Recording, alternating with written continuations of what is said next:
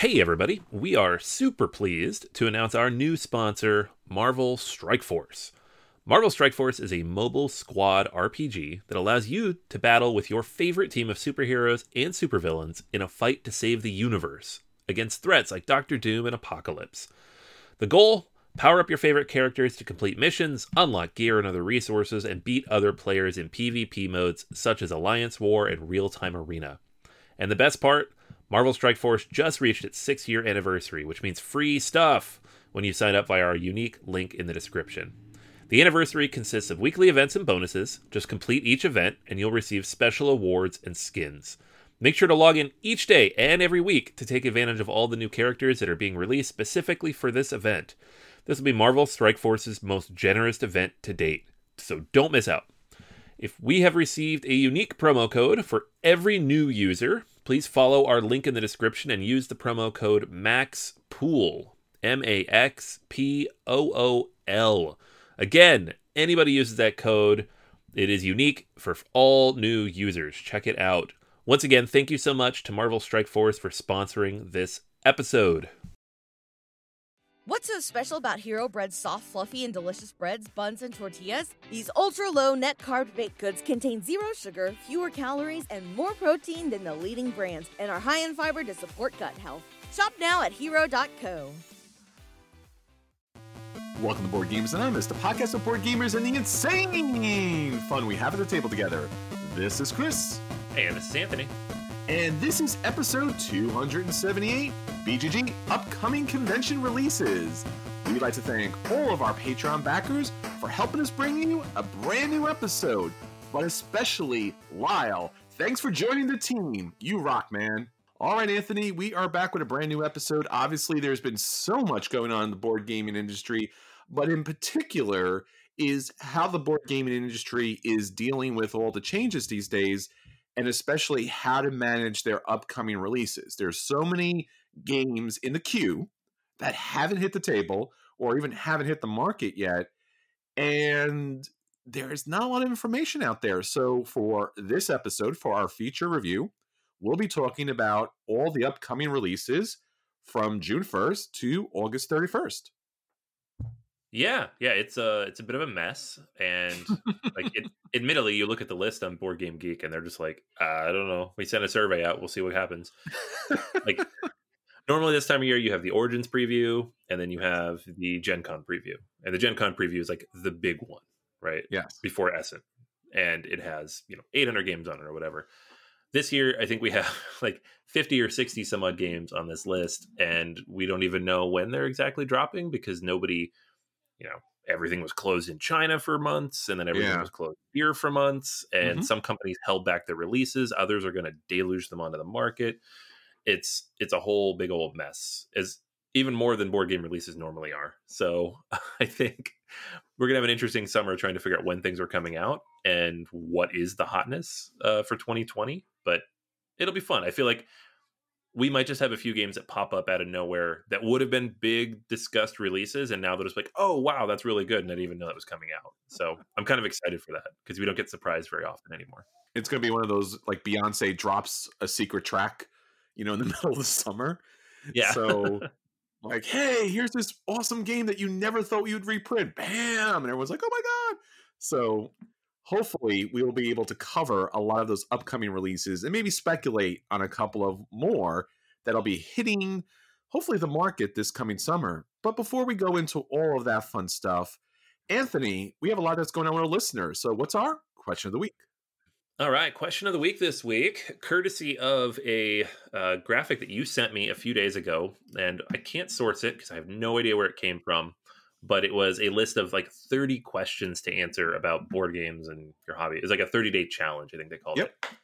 So I, I pulled a few questions from here that I liked. Not all of them, and some of them we've already done, but a few that I liked. And the first one on the list was the most obvious to start with. What board game drew you into the hobby? And this one in particular got a ton of responses because everyone has an answer for it, right? Everybody has like the game or games that got them into board gaming. I think we had 50 or 60 responses between Facebook and Twitter. So obviously, I'm not going to read them all, just kind of give you some highlights. Going through the list, of course, we have all of the staples that you expect to see. We have Catan is a lot of people's first modern hobby board game. Ticket to Ride, different variants of that, but it pops up a lot on the list as a game people started with. Machi Koro, Sushi Go, Dominion, Carcassonne, like all the gateway games you expect to see on the list. A few people though started a little bit heavier. So Scott mentions Power Grid as his first hobby board game, which is, you know, not super light. It's a lot of math in that one. We had John mentioned Advanced Civilization, which is a whole big thing to jump into as your first hobby board game. And again, these aren't necessarily people's first hobby board games. These are the ones that got them into the hobby. But at the same time, it's just, you know, it's, it's, a big beast of a game. Betrayal at House on the Hill actually popped up a few times on the list. I know a lot of people get in from the more thematic side of things. And, and that one's definitely very popular for that. One that showed up a lot on here that I was surprised by, I guess, but I don't know why I was surprised, is Risk. Four mm. different people mentioned Risk, and a couple other people mentioned like Risk 2210 or Risk Legacy as a game that got them into gaming in general. I liked Risk as a kid, but I don't know if it was a game that got me into gaming. For me, it was Stratego. Loved Stratego. And then, of all things, Scrabble. Like, those are the kinds of games I had in my head when I went to the board game group where you and I met the first time. Because I was just like, yeah. these are what I know about board games. I didn't really know anything about modern hobby board games except like Catan I'd played a couple times. So it's it's kind of a funny uh, mix of directions people come from. And for me, it's definitely more the old school stuff. And then once I discovered hobby games, I'm like, all of it. I like all of it. We're good. No one of these games is dragging me in. I'm just, I'm all in. Let's do it. Yeah, it's kind of hard to pick where it all began, right? Obviously, we all have our early childhood kind of stuff. Risk was big for me too. I played Risk a lot in college and had a group of friends that were really, really into it. probably already told this story where I had a friend who would just literally stand on his chair and throw the dice down at the table, thinking that somehow that would give him a little more force into the game. So there's a part of that. I guess Munchkin was one of those things where it was, you know, going to meetup groups and one of the kind of social, kind of fun games that people could play and laugh about was Munchkin. Plays a ton of people, not really well, but it plays a ton of people, and people got a good laugh out of it. And that kind of opened me up to like the infinite number of expansions that come with hobby board gaming, which up to that point, I never knew. and I guess, you know, the the kind of big game that really solidified it for me was probably Seven Wonders because again, it was one of those situations where a civilization game on the table that was playable by so many people and it just it the artwork was at an, an extra level the game components was at an extra level and then the gameplay was at an extra level because it was card drafting and tableau building. So I guess those would probably be the three spots that I would I would point to as far as like getting into the hobby and then still to this day never getting out of it. yeah, that's funny. Yeah, I feel like maybe Ticket to Ride. I feel like that was the first one I kind of experienced when it came to the sure. game group. But I don't know. There wasn't like a one game that jumped out at me. It's funny. I was just like, I'll play anything. I'll play all of these. I'm up for whatever. And it just kind of grew from there. Gotcha. Okay. So that's what's going on with our listeners. As Anthony mentioned, we have so many more of you out there. Please jump onto our social media challenge and see our Facebook stuff. See Twitter, BoardGamersAnonymous.com, our guild on Board Game Geek, our Patreon account that has brand new episodes posted there that you can learn more about our collections, more about our reviews of previous episodes, and obviously helping us connect you more into the hobby. So please check us out. Please remark. Please post there. We'd love to hear from you. All right, Anthony. So that's what's going on with our listeners. Let's get on to the games that we want to hit the table. Let's talk about our acquisition disorders. Acquisition disorders. Yes. So as I talked about at the beginning of the show, there's not a lot of new stuff coming out right now, and we don't know when it's coming out. So you've noticed that because our, all of our acquisition disorders in recent months have been Kickstarters. And actually, right now we're in a bit of a lull on Kickstarter. Uh, that's not to say I'm not interested in this game. It's just I had to dig a little bit. Carl Chudyk has a new game up on uh, Kickstarter. It is a trick taking game called Crash with some truly questionable artwork. Um, it's just some weird, ugly looking people on these cards. But the game sounds interesting. Uh, very simple rules, of course, like any trick taking game just running through real quick, like what you're supposed to do here. You have a hand of eight cards. One person's going to play a card to the center of the table and then choose someone else to play a card to the trick. You don't necessarily go in clockwise order, you choose somebody. The person who just got named has to play a card that's equal or higher with the same icon. And you continue with that, choosing somebody, and then tell somebody can't do it. And they say a crash, it ends the hand, right? You that person then places all their cards face up in front of them and the last person to play a card to the trick wins the trick. And they're going to take all the cards as a pile, the last card on top, and leave that out in front of them. And he'll lead and start off the next way. The round will end when, at the end of a trick, any one player has three or more tricks in front of them, or one person has run out of cards, and then you do the scoring. So, pretty standard trick taking fare, except for the part where you pick who goes after you, which sounds like you could like gang up on somebody, which of course you can. I think that's the point of it. But at the same time, you don't always know what everybody's hands are. So you could gang up on somebody and they could still smoke you. You got to be careful, right? So it's an interesting mechanic that I don't know that I've seen before. I'm sure other games have done it, but I personally haven't seen it. And so yeah, I'm uh, interested in checking it out. Carl Chudyk has a great gameography. Like he's done a lot of really amazing games over the years, and this one is not necessarily like those. So that's why it's interesting to me. And uh, you know, my resurgence of late into trick taking type games makes it something I want to check out. So, anyways, that is Crash. It's on Kickstarter right now. It's up for about another week or so when you hear this, and it's not quite to its goal, but it's getting there. So it should be funded by the time you hear this. You know, if people listen back to our earliest episodes, they would have never imagined that here you would be having an acquisition disorder for a trick taking game. Yeah, because the ones that came out back then suck. I still hate those games. It's not like I'm like, oh, all of a sudden I like uh, Cheaty Mages. Like, no, it's still a bad game. It's not. Cheaty Mages uh, is a fine game. It's fine. I, it's bad. It's a bad game. it's not not trick taking either, but that's okay. It doesn't matter. Um, I don't even know what game I'm thinking of. It was like You're all those of a different game. You're not thinking of Cheaty yeah. Mage. I know what game you hate. You hate a uh, Chronicle, same designer. Yes, that's what I'm thinking of. Yes, Seiji Kanai, uh, right? Seiji Kanai. Yeah, that's yeah. a bad game. I mean, I also didn't like Cheaty Mages, but yeah, that was a bad game. I remember I played that game with you, so I was with you as you just like twisted and turned and boiled and bubbled over with hatred for that game. Hey, Anthony, you don't get to do anything this round. right? Ooh, sweet. This is fun. Yeah. No, I, like the first five or six trick taking games I played, I didn't like any of them. And then we played Poison, and I was like, this is okay and then and then we finally played diamonds i'm like i like this game this game is good but that it took so long to get to that point and by then i was just like i don't i'm out. They're all bad. Turns so out they're not all bad.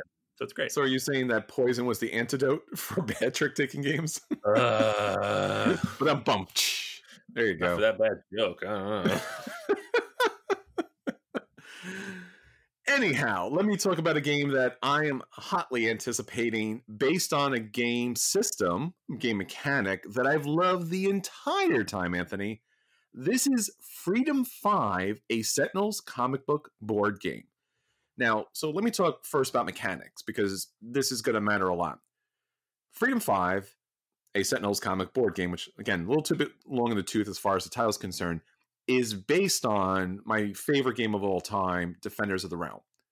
Now, if you haven't played that, or if you haven't played the, I guess the remake, the reskin with the kind of like post-apocalyptic kind of monsters and such like that, the game is all about utilizing the, the pandemic mechanism, but allowing you to have asymmetrical player powers and abilities and actually to be able to grow your individual character and to be able to do things individually. So it's everything you love about Pandemic and everything you don't love about Pandemic. I don't think Jason's listening, so I think we're okay to say that. Nonetheless, so it's utilizing that great mechanic. Probably many of you haven't played the board game before, but now it's getting reskinned and I guess redeveloped somewhat in a Freedom 5, or as we all know it, if you haven't played the actual card game, or I guess board game, card game, tabletop game, Sentinels of the Multiverse. So Sentinels, Sentinels of the Multiverse is its own comic book universe of characters, heroes, villains, environments. It's huge. It has a ton of expansions. It does have comic books, which is what is being drawn from here. It had a tactical game at one point. It has online game playing for it. You know, Greater Than Games, who produced this, has done a wonderful job. I mean, I think you and I have talked a long time about this, Anthony, that we really, really appreciate, especially back in the day. Talk about back in the day, so to speak. This was the best comic book superhero game out there at the time.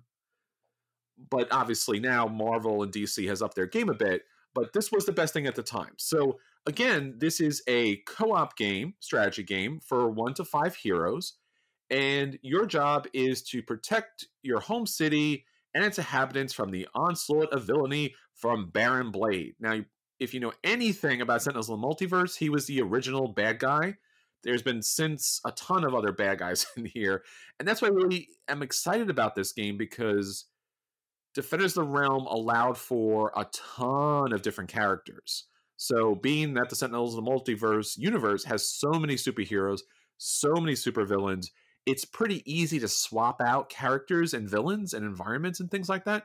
So, that's what's really exciting me the most because I love to have the diversity of gameplay at the table here so you're going to master your own character's abilities. You're going to have special abilities which each particular character. There's going to be different crises about as you protect the city, and you're going to work as a team and also separately to combat the bad guys.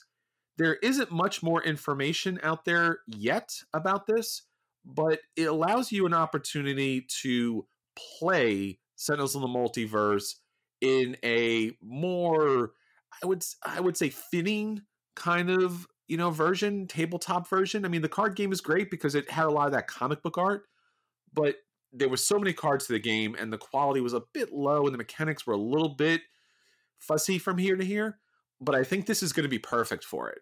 And i think the opportunity and i think the fact that defenders of the realms ai that came into play here the pandemic mechanic will actually do really well here. So i'm really excited about this. Yeah i mean i saw this float by i think i got a press release and I don't know. It seems interesting. I just I don't think anything in this universe has really ever captured my attention. You know, I played the mm-hmm. game a couple times and just found it long and cumbersome, but I haven't really explored it much either. So I'd be up to try it, but it, yeah, I don't know if it's top of my list at the moment. All right, so that's all the games that we're looking to hit the table. Let's talk about the games that did hit the table and the tablet. Let's talk about our at the tables. What do you got, Anthony? All right. So this is a game that I backed on Kickstarter a ways back, and it actually showed up, I think, before the pandemic, but it's a little bit lighter of a game. So it's not something that was at like the top of my list to bring out, you know, with my game group, is on the underground, London, Berlin. So this is a uh, fairly light game. It's a re-implementation of On the Underground, um, which came out in 2006, and I believe was just the uh, the London Underground. This one has a a map on the other side for Berlin with a few different mechanics as well. The game is fairly simple. Like I said, it's not overly complicated. There's only two actions you can take on your turn. One is to take um, one of these little tokens that you need two of to like branch off of a network, and the other is to lay a rail down. Um, the number of different rails that you control changes depending on uh, how many players you have. So if you play with two people, for example, there are four different lines that you'll control. If you play with all four players, I believe it's just two. So you're trying to get as many of those lines out as possible. What you do on your turn, of course, is you pick one of those lines and you'll get four actions and you place them out in whatever order you want to do. Once you've placed one on the board, you have to branch from that initial network. Of course, you can't just go wherever you want and hope that they connect in the end like Ticket to Ride.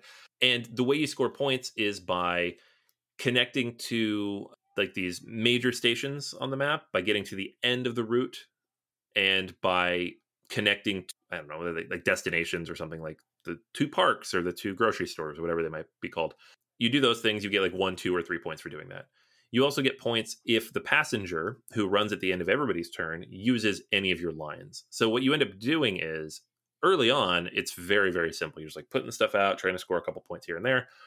But later on, you're trying to like manipulate the course of the passenger. So he's going to use as many of your trains as possible and as few of your opponents as possible.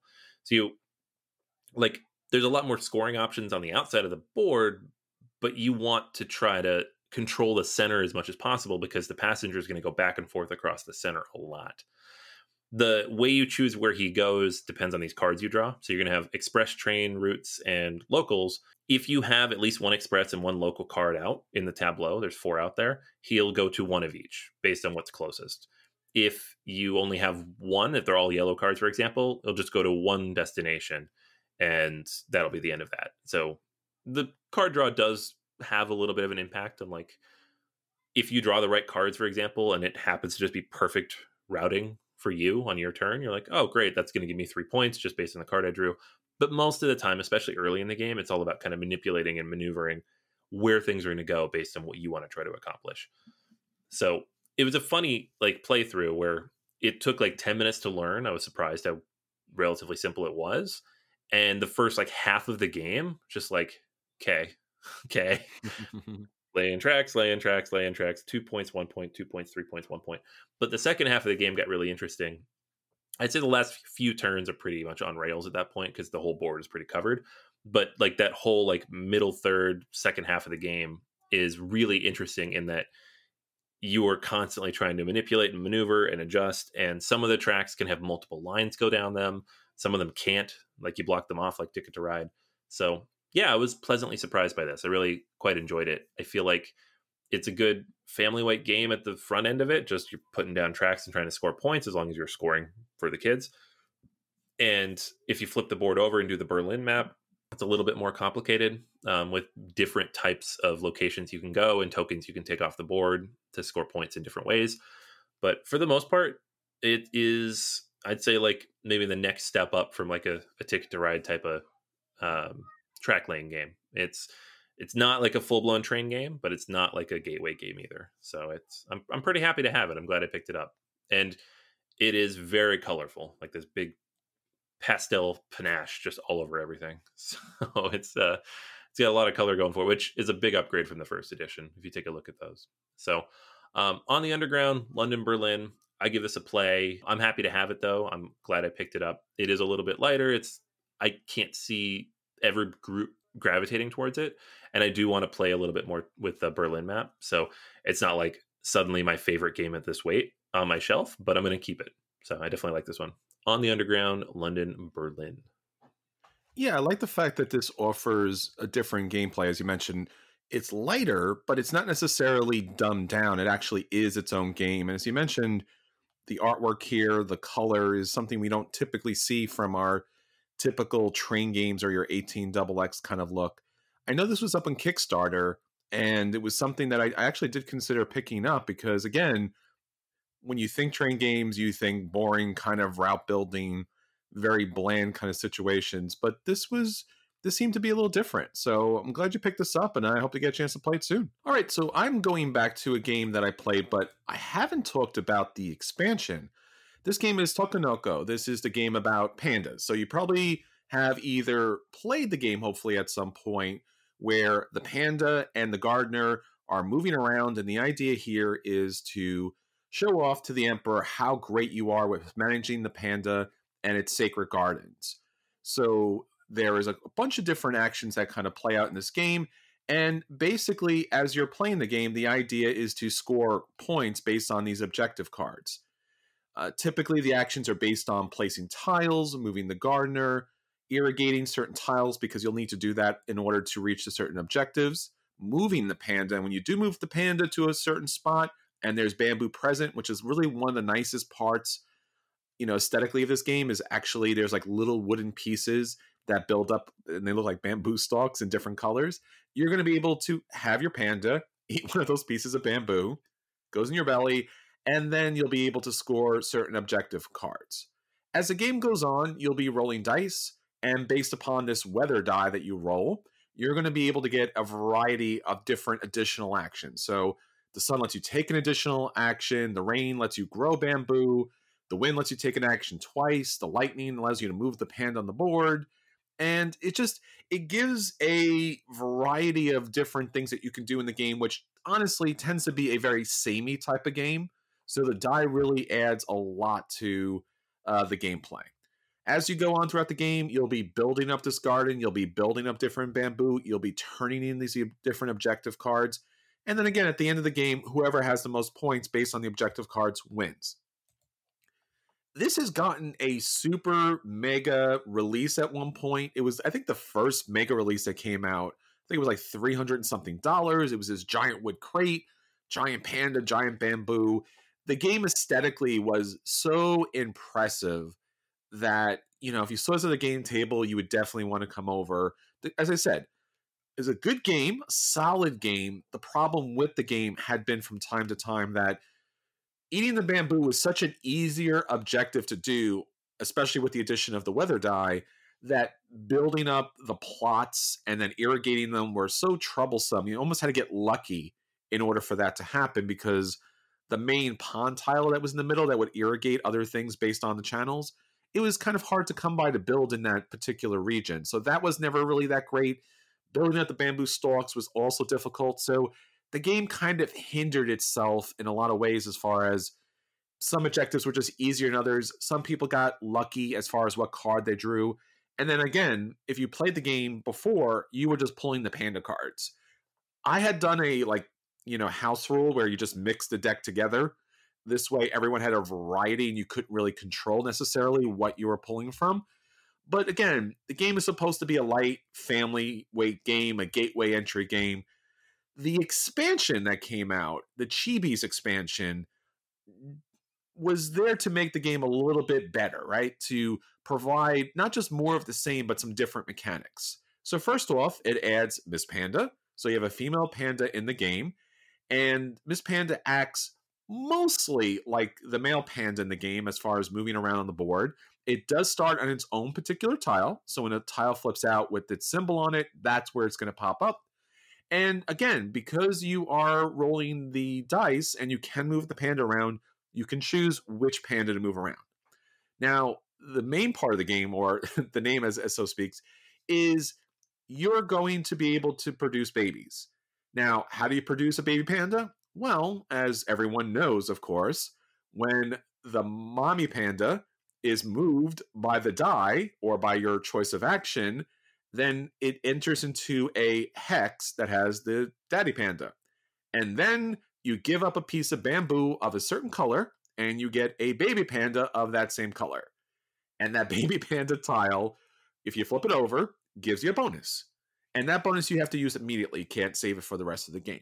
So primarily, what it's allowing you to do is have a more variety of different actions to take place and a way to get bonus to kind of speed the game up as well.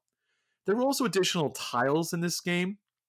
In particular, there's a garden tile that will grow all three different types of bamboo. So that's going to help you meet your bamboo requirements.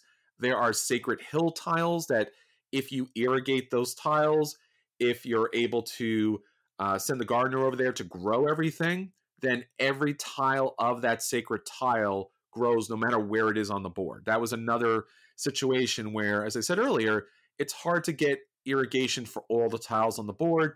That kind of fixed some of that. There's a gardener's cabin tile that if you send the gardener up there, you're able to pick one of each of the bonus cards. And then based on what you want, you'll take one of those cards. So again, it gives you a variety of opportunities to look at the board and see what you want.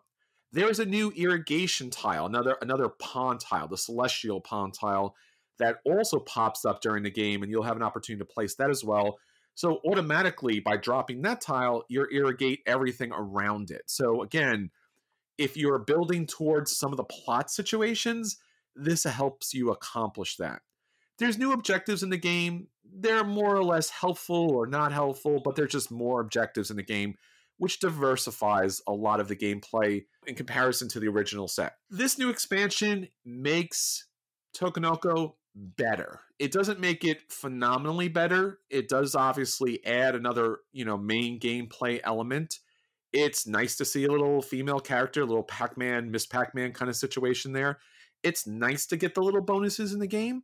It gives you something else to do and the variety of objectives you know, gives you a number of different ways to score and slows down at least a little bit that whole eating bamboo to score victory points things. So for the Chibi expansion, I'm going to give it a solid play. I thought it was a nice addition to the game. It doesn't fix everything. There are still some problems here and there with the game, but it's meant to be a gateway family game. Beautiful look at, really nice experience to have. And I will never play without the expansion if I ever play the base, base game gets to the table. Yeah, I think I played this game once, the base Mm-hmm. game, with you and Daniel. Like, a long time ago. like five, six years ago. So I don't know. I never got back to this. I've, I've played t- t- uh, Tokaido dozens of times, but Takenoko Sure. is not one I own, nor have I played more. So I couldn't even say uh, if I'd want or need the expansion because I can't remember the base game. So that's my input on that. I There don't you go. remember it. All right, so that's all the games that are hitting the table. Let's get on to our feature review. So, for our feature review this week, we are looking at BGG's list of upcoming releases from June to August. So, pretty much all the summer releases that hopefully, fingers crossed, will release. As Anthony said earlier, some have been delayed by many, many different reasons. And with Origins Online not going online, it's going to be a little more difficult to be able to know what's coming out, what to pick up at your local friendly game store, or what to pick up online. So we went online to find out what games are going to pop up there. So we're going to give you the kind of the inside take on these. All right. So first one up on the top of the list here, the most thumbs currently while we're recording this is Uwe Rosenberg's New York Zoo. This one was already announced a while back. It's a Feuerland Spiel game, and uh, Capstone's publishing it here in the U.S. I don't remember if it was supposed to come out at Origins or Gen Con, but it was initially supposed to be a big convention release. And guess what it is? Guess what it is, Chris? It's it's polyominoes. It is. It's puzzles. It's polyominoes. Uwe Rosenberg seems to have completely given up on his worker placement games. I don't know what's going on anymore. I, I think he's trying to send us a desperate message to help him out of whatever random prison cell he's in, and he needs the right kind of combination of pieces to get him out of it. But yeah, so basically, you're placing tiles in order to build these enclosures, or you're adding animals. So it looks like we're looking at animeeples here, which is always great from U- Uwe Rosenberg's games. But you know, not not a big fan of zoos in general. But I think this one's probably going to be a big hit. Oh yeah, it's cute little animal meeples and Oh, puzzle yeah. pieces. Yeah, it'll do well. All right, next on the list here. I actually already have this game uh, because I uh, did the pre-order, but Show off. it is yeah, you know it. Um, but it requires three to five players, and I Uh-huh. don't think kids are interested in a train game. So Ride the Rails Mhm. uh, is it was number two in the Iron Rail series from Capstone. Mhm. It is basically a series of old Winsome games that they've redone the artwork for and updated, you know, mechanically a little bit with Ian O'Toole artwork. So the first one was Irish Gauge, and now this one, Ride the Rails. Uh, I've played Irish Gauge; it's fantastic. This Uh-huh. one I have not played yet, but it looks really good and it's very, very pretty. Uh, there's looks- also a map pack that gives you like two extra maps as well. So lots of good content, and it's not very expensive. Yeah, I don't want to be that guy, but honestly, it does look really good. And again, it's one of those situations where a lot of these games come off as very dry and very bland, but there's something really interesting and engaging about this game. So I'm looking forward to uh, getting this to the table. All right. Next on the list is the newest from Isaac Vega, along with uh, Mr. Bistro and J. Arthur Ellis from Plaid Hat Games, Forgotten Waters. This is another one that if you pre ordered it, you may already have a copy because they shipped a bunch out to people who ordered back in March or April. But it is a big, meaty, uh, three to seven players, but there is a one player and a two player variant for it. So anywhere from one to seven. Uh, I believe there's an app that goes along with it, and I believe it has like the big the storybook type of thing. Mhm. Um, not exactly like the other games, but it does use some of the crossroads mechanics. So they're dipping into the well of the mechanics that they've developed for um, big heavy hitter games that they no longer have because Sure. Plaid Hat recently split off from Asmodee, and Asmodee got to keep all the stuff that makes all the money. So here's hoping this one does well for them because it looks really interesting, and it's I almost pre-ordered it before I because I was like, "Uh, it's three players though. I don't know when I'm going to play this, so maybe Yeah. I'll wait. Um, but it does look really good.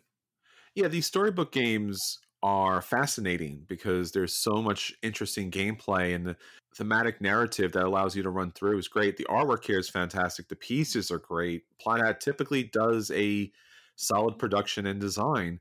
As you mentioned, the player count's a little iffy, and you know you're going back to that same kind of gameplay, at least the overall aesthetic that you've played before. But yeah, if this is your genre, jump on it. All right, next one up on the list here is Fort. This is the newest game from Leder Games, and it's a little different than probably what you've seen out of Leder Games before. It is a small game. It's like I think thirty dollars is what the MSRP is going to be. It is twenty to forty minutes long. So it's relatively short as well. It is also a reimplementation of an older game, which, and this isn't like a bit of a whiplash in terms of theme here, but the original game SPQF was a like you're like Roman centurions or something, and you're building up this ancient civilization, and the artwork Yeah. is very much that. And Yeah. then this is you've got Kyle Ferrin's artwork, who did all of Root's artwork, Mm-hmm. and you have a game about making friends and building forts and collecting toys. So Yeah. the theme here is about as different as you could get, and I'm all for it. I love when they do games like this, and we were just trying to figure out if this is a kids game or not based on that. I don't know that it necessarily is, but it looks fairly kid friendly. So I'm interested to see if this is something I can play with the kids. does not matter. I am backing this. I don't care if it's a kid's game. It looks amazing. It seems fun. It obviously reminds me of being a kid and wanting to build up forts. And the actions that you take here are fun. You know, they're very kid-based kind of situations. And I already have, I think, I think I'm going to tap out of Roman conquest and building games for the moment. I think I want something like Fort at my table. Leder games are fantastic, and what they've done up to this point is tremendous. They have my money. I don't even need to see the game. Just send it. Yep. Yeah, I'm with you, man. Especially at that price. Yeah, that's right. that's incredible. Yeah, it's fantastic. All right, next game on the list is High Rise. This is a new game from Formal Ferret Games, designer Gil Hova. Uh, his previous game that was a big hit was The Networks, and this one similarly was also um, funded on Kickstarter. It's coming out this summer, and it is a city building game, as you might expect by the name, with a few tweaks to it. So the goal of the game is to build buildings in the city, and you're going to score points by how big your buildings are and where they're located and how they're clustered together. But there's a corruption mechanic as well that allows you to lose victory points effectively if you take too much to take more powerful actions or get bonuses on your actions. So I always kind of like that mechanic. I'm interested to see how it's implemented in this game because while I do always like the mechanic, it's not always done well. It needs to be really well balanced so you don't just Sure. shoot yourself in the foot repeatedly. But I love city building games. I love having like the tactile pieces on the board that kind of grow up over time. And I love the idea of kind of manipulating the victory points and taking the corruption to try to get the most out of the system. So this is a game I'm actually interested in checking out. And it does have a solo mode. So even if we're still stuck in the house in a couple months, I could still play it. Yeah, I've seen this game in prototype format in a lot of places over the last year, and it's had some different different kind of ways that the buildings build up, as you mentioned, Anthony. And yeah, the final production here, at least what we're seeing online, looks quite good. And as you mentioned, the aesthetic of building the buildings up on a board is something that we've seen, you know, on, a small level, but it's nice to see that it's really following its thematic roots. If this game is high rise, to have a board with all these different high rises on the board, like tall, tall, you know, standees and such. Uh, yeah. All right, next one on the list, also a city building game. Uh, Okay. so apparently, we got a theme this year. Yeah. This is Reiner Knizia's My City. So this was uh, it's a Spiel nominee actually. So it a lot of people are keen to get their hands on this, and it has a legacy component to it. So Mhm. there are 24 episodes to the game, and in each of them you're going to be building up a city with polyominoes. No, no. Yeah. um, there's also a bingo mechanic in here in terms of like how you're building those out and uh, acquiring them and working within the your grid of your city. But at the end of the day, you have these mechanics get added in throughout the game. It's not like a full legacy game. They are calling it a legacy game, but if you look through the rules, it's not like a big, massive legacy game where you're ripping stuff up and you can only play the game once. There's also alternate setup for repeatable play. So if you don't want to play the legacy version, you don't want to run through the episodes, you don't have to. Um, this one's getting a lot of buzz, obviously, with a Spiel nominee. It's from Kosmos. I just got the press release from them, I think yesterday or the day before, saying that it will be out in July um, through Barnes and Noble. So Mhm. I don't know if you can get this anywhere else right now, but you can pre-order it on the Barnes and Noble website, and they're shipping it in mid-July. All right, that's great. I love I love their games, and this is and they're always at a fair price too. So yeah, looking forward to this. All right, next one up is Stick'em. This is a really old game that is getting published in the US, I believe, for the first time. It's a very popular German uh, climbing game, and it think it came out in like the early 90s. Yeah, 1993. Hmm. So this version of the game is from Capstone Games, and it is exactly what it sounds like. It's a trick taking game in basically all sense of the word, but in this case, you have different colors, including a pain color. So they're like, there's cards you want, there's cards you don't want, and then kind of manipulate that in terms of what goes out and what doesn't go out. So it it definitely brings in a lot of the hand management stuff that I really like in trick taking games when you have to be very careful about what you play, when you play it, how you interact with other players. So I'm all for this. I definitely want to give it a go. Um, I know a couple of friends here locally have the German version or like their own print and play versions of the German version. Um, haven't had a chance to play it yet, but I imagine I will at some point very soon. Yeah, it's interesting to see that Capstone is bringing this out, but typically when they do bring games from overseas and reprint games, they're pretty good games. So yeah, looking forward to this. Yeah. All right. Next up is Endangered from Grand Gamers Guild. Uh, this is a game about exactly what it sounds, trying to help and save various endangered species, which obviously, as a world right now, we have a lot of issues with. So it's just kind of cool to see this theme um, in games, especially when you have so many games are just not trying very hard thematically. They're Yeah. either just the boring blah nothing fantasy theme or hey look we're colonializing again or hey look we're farming again so this is this is cool it's a cool Yeah. Uh, just different take on that No, this is something very dynamic and it utilizes that whole idea of like each person has special abilities, whether you're a, you know, a environmental activist, whether you're a lobbyist, whether you know, you're a lawyer out there or such or the idea is that you're spreading the message that these populations are tremendously endangered and here allows you to kind of play out those roles. So yeah, maybe it's not as you mentioned, Anthony. It's, it's a different theme. It's a necessary theme. It's an educational theme, and it's something that again lets you play out those mechanics by having special abilities, which we all do in order to make a difference. absolutely yeah it's fantastic uh, right next one up on the list is uwe rosenberg part two with uh, fairy trails. This is from paper plane games um, which i don't think i've heard of before. And it is a game for one or two players and you're effectively just building out a little network path and then trying to put your houses down based on what you pass on the path. So mechanically it looks incredibly simple um, but it's also designed to be a very quick accessible like two player game. So i know rosenberg has a, a long history of a lot of two player games they're usually a little bit meatier than this but Mhm. he know he seems to know what he's doing. Like whoever's living with him, whatever family he's using to play test these, the two player games generally turn out very strong. So I'm interested in this. Yeah, this looks downright adorable. I love the the the cover artwork here, and even the inside pieces are, are pretty nice. So, not too sure how this plays out, but as you mentioned, you can't doubt Uwe, especially when it comes to two player games. All right, next up on the list is the opposite of endangered. This is a game where you're like, why why are we doing this? Um, it's called The Cost. It's from Spielworxx, Armando Canales, and it's about the asbestos industry. Woohoo! and it's not about the fall of the asbestos industry. It's about Uh-oh. being in the asbestos industry and trying to make your fortune by mining, refining, and shipping asbestos. Okay. so, Look, the thing. the industry has asked for many, many years. People out there have been asking for many years. When are we getting our asbestos board game? And now we finally have it. Here's the thing, too, is this is probably going to be like really good as like economic board game, and I have no interest in playing this at all. What are you doing? Uh, yeah.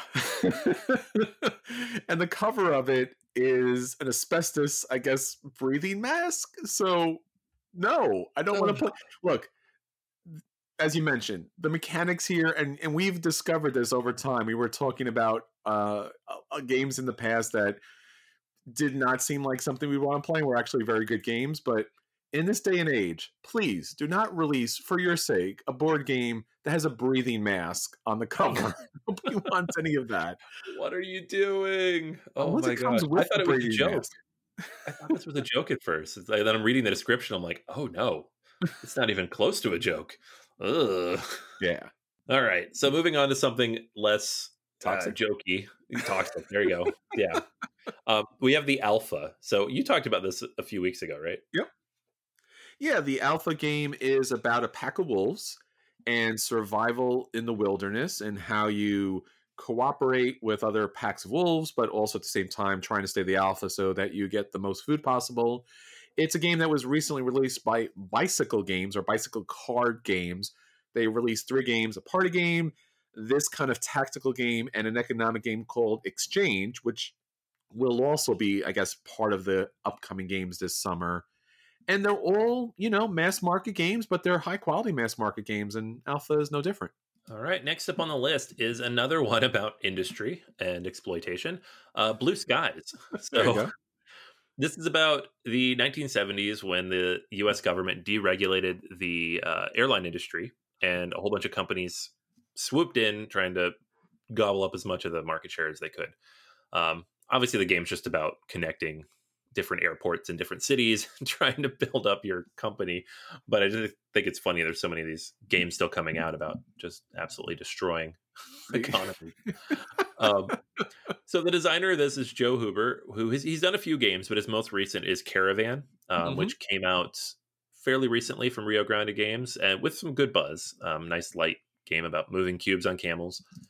This one is it seems to be similar in in that it's a little bit of a short game, pretty direct, not too complicated. Uh, you're just trying to connect these various airports and like it's essentially an area majority game at the end of the day. You want to have the most airports, but also the ones that are going to connect the best to score the most points. So I generally like this kind of game. I'm, I'm joshing a little bit in terms of the uh, the theme, but and it's short. It's like 45 minutes, so I'll probably check it out. But I just yeah, it's another one.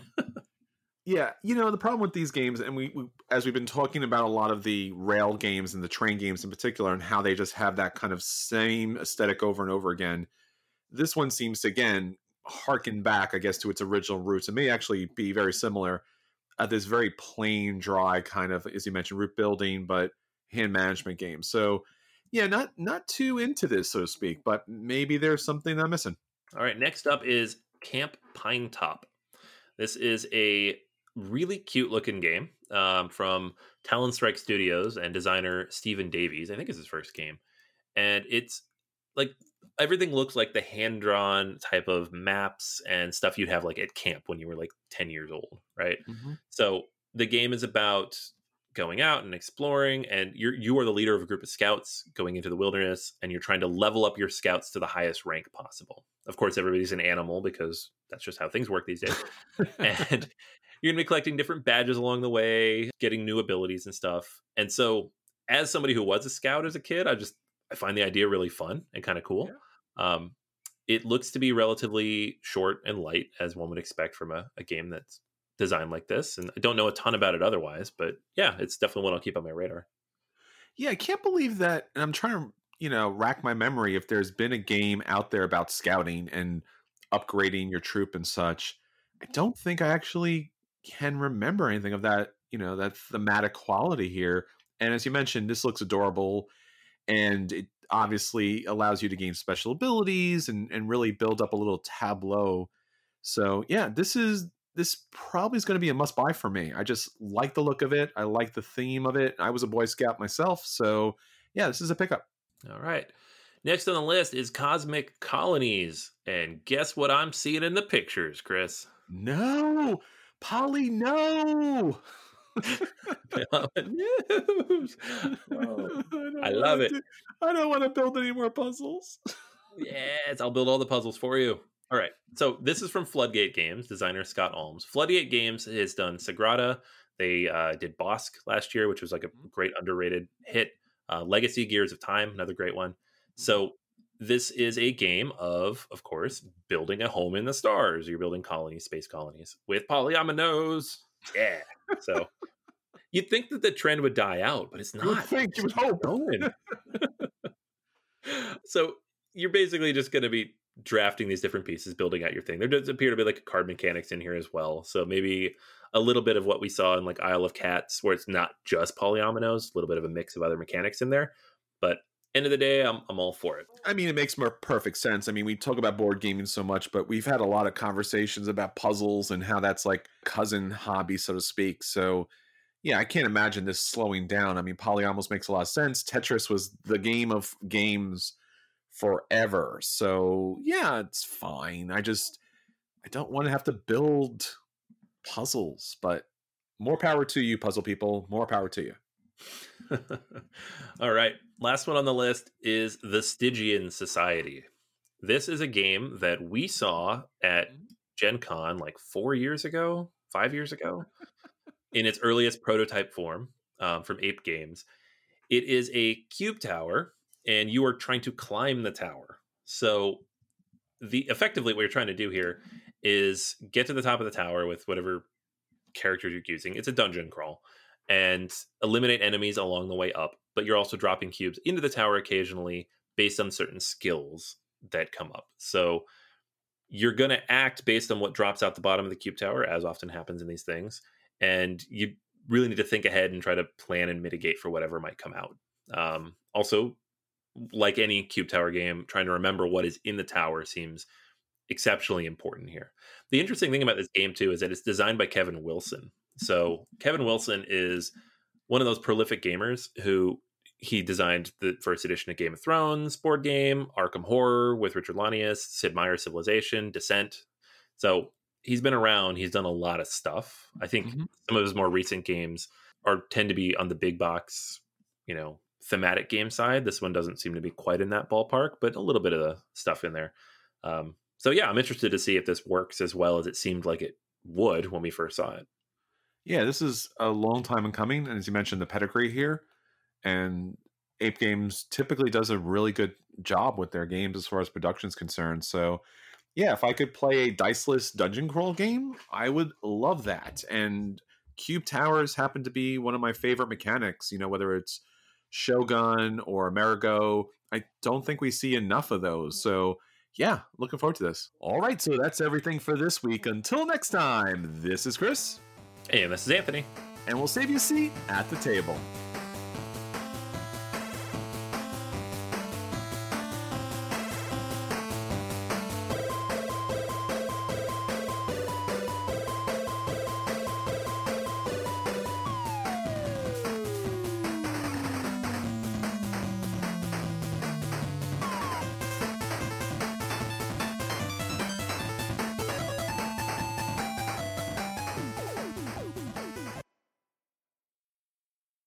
What's so special about Hero Bread's soft, fluffy, and delicious breads, buns, and tortillas?